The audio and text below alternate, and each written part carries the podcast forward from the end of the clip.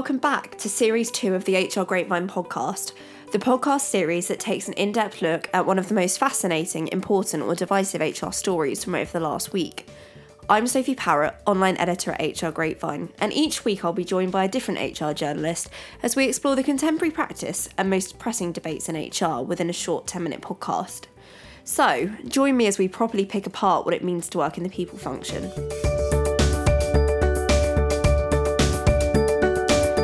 Today, I'm joined by Jade Burke, online editor at Recruitment Grapevine. So, welcome back, Jade. How's 2020 treating you so far? Not too bad at all. So, thanks for having me again. It's certainly good to be back for the new year. Yeah, absolutely. Well, it's a pleasure having you back again. Yeah. So, in this week's podcast, the story that we're going to unpick the HR issues behind is a story which we titled Boss Gives Non Smoking Staff This Perk Each Year.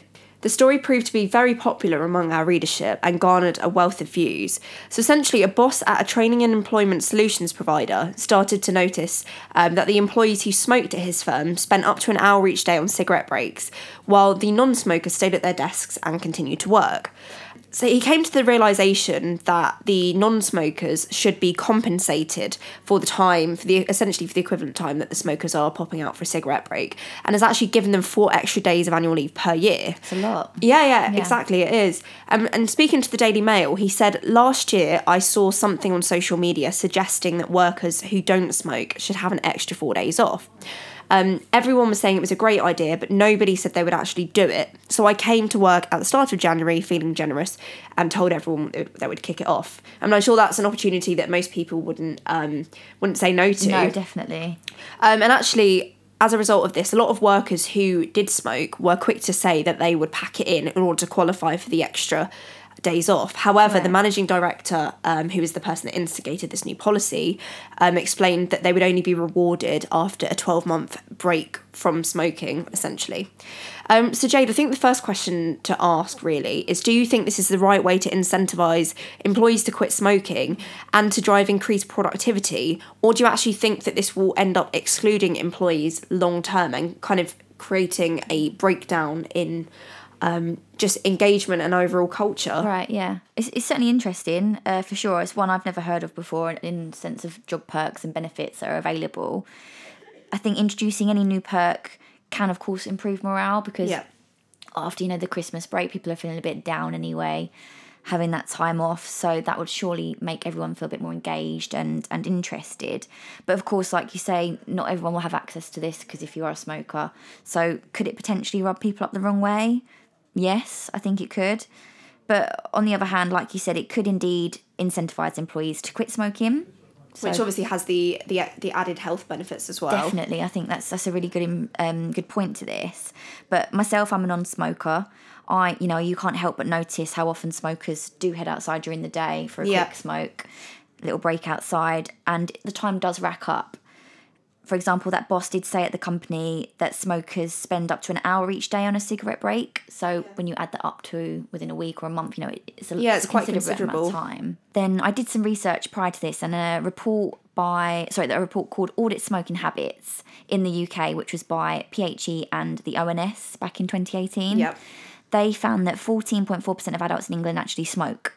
So while that statistic is down from the previous year, which was 14.9 it does indicate that there is still a large number of workers who are smoking in the UK. And of course, that does take them away from their work during the day, which I guess could uh, actually impact, the, impact their productivity as well. But then on the other hand, taking breaks at work does help employees and it is really important so that they can fresh their thoughts and take a step back from a demanding task that you know really is yeah like break up the day brain. really exactly that was even backed up by research i found online um, which found that a 30 second mini a micro break can increase productivity by up to 30%. So, thinking about it, a quick step outside to recharge and have that cigarette could indeed actually help boost productivity on a working day, for example. But then again, I, I really wouldn't be surprised if some employees felt excluded by this new job perk because it could potentially lead staff men- members to feeling a little bit disgruntled that they don't have access to this. And feel a little bit left out and discluded, I guess. Yeah, I think I agree with that, and I think it actually it's a difficult one because the smokers, like you say, may feel excluded from a perk yeah. of this sort.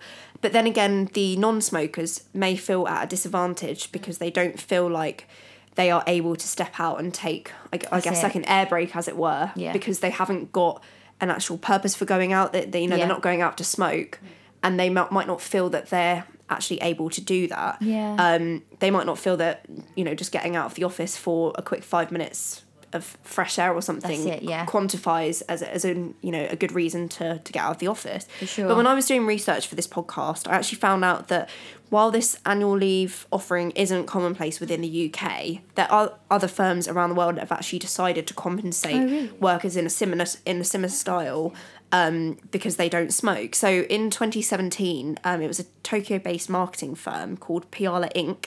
Right. They granted their employees an extra six days of Oh, wow. paid holiday. Yeah, exactly per year.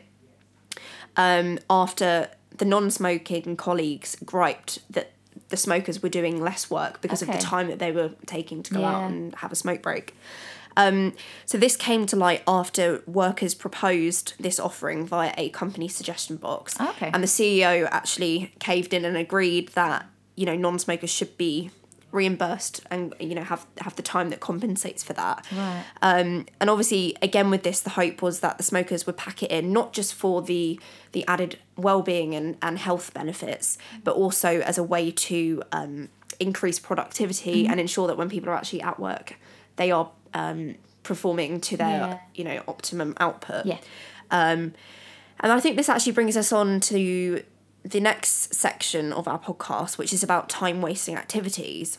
So, um, according to some research from ecigarettedirect.co.uk, around 30% of employees spend more than an hour each day smoking, which really infringes on productivity in Right. output. Um, and also could cause various distractions, etc. Um, but it doesn't seem like this is the only kind of activity that is costing businesses time and money, though, is it, Jade? No, definitely not. Because we we spend around eight hours a day, I guess, in our place of work. It's only natural for our minds to wander and get a bit distracted during the working day. You know, you can't be tied to one task for the entire duration of of that course not. time. And in fact, the average worker has admitted to wasting time for more than five hours per week, which actually amounts to 37 days per year. And this research was carried out by Casino Kings this year, actually. And it discovered that nearly a fifth of workers spend an hour on YouTube each day, so browsing videos, you know, doing all sorts of different things, instead of working, while another 20% spend more than half an hour a day in the loo just to avoid tasks. So. Wow, that's quite staggering. Yeah, it's, it's, it's, a, it's a big number for sure. Then there are such things as meetings, chit chat with colleagues, and of course the daily tea round that we're all kind of we all get get involved with for sure. And it can lead us astray and stop us from getting on with the work at hand. I know I've been guilty of getting distracted by things such as these during the working day, as I'm partial to a few cups of tea to get a break from the screen and even gather my thoughts. Well, absolutely. You know, um, both of us find tea breaks prime opportunity to discuss the latest TV gossip. It's um, exactly and it. everything, and that I think does really help with productivity because you know having that couple of minutes away from your desk, Yeah.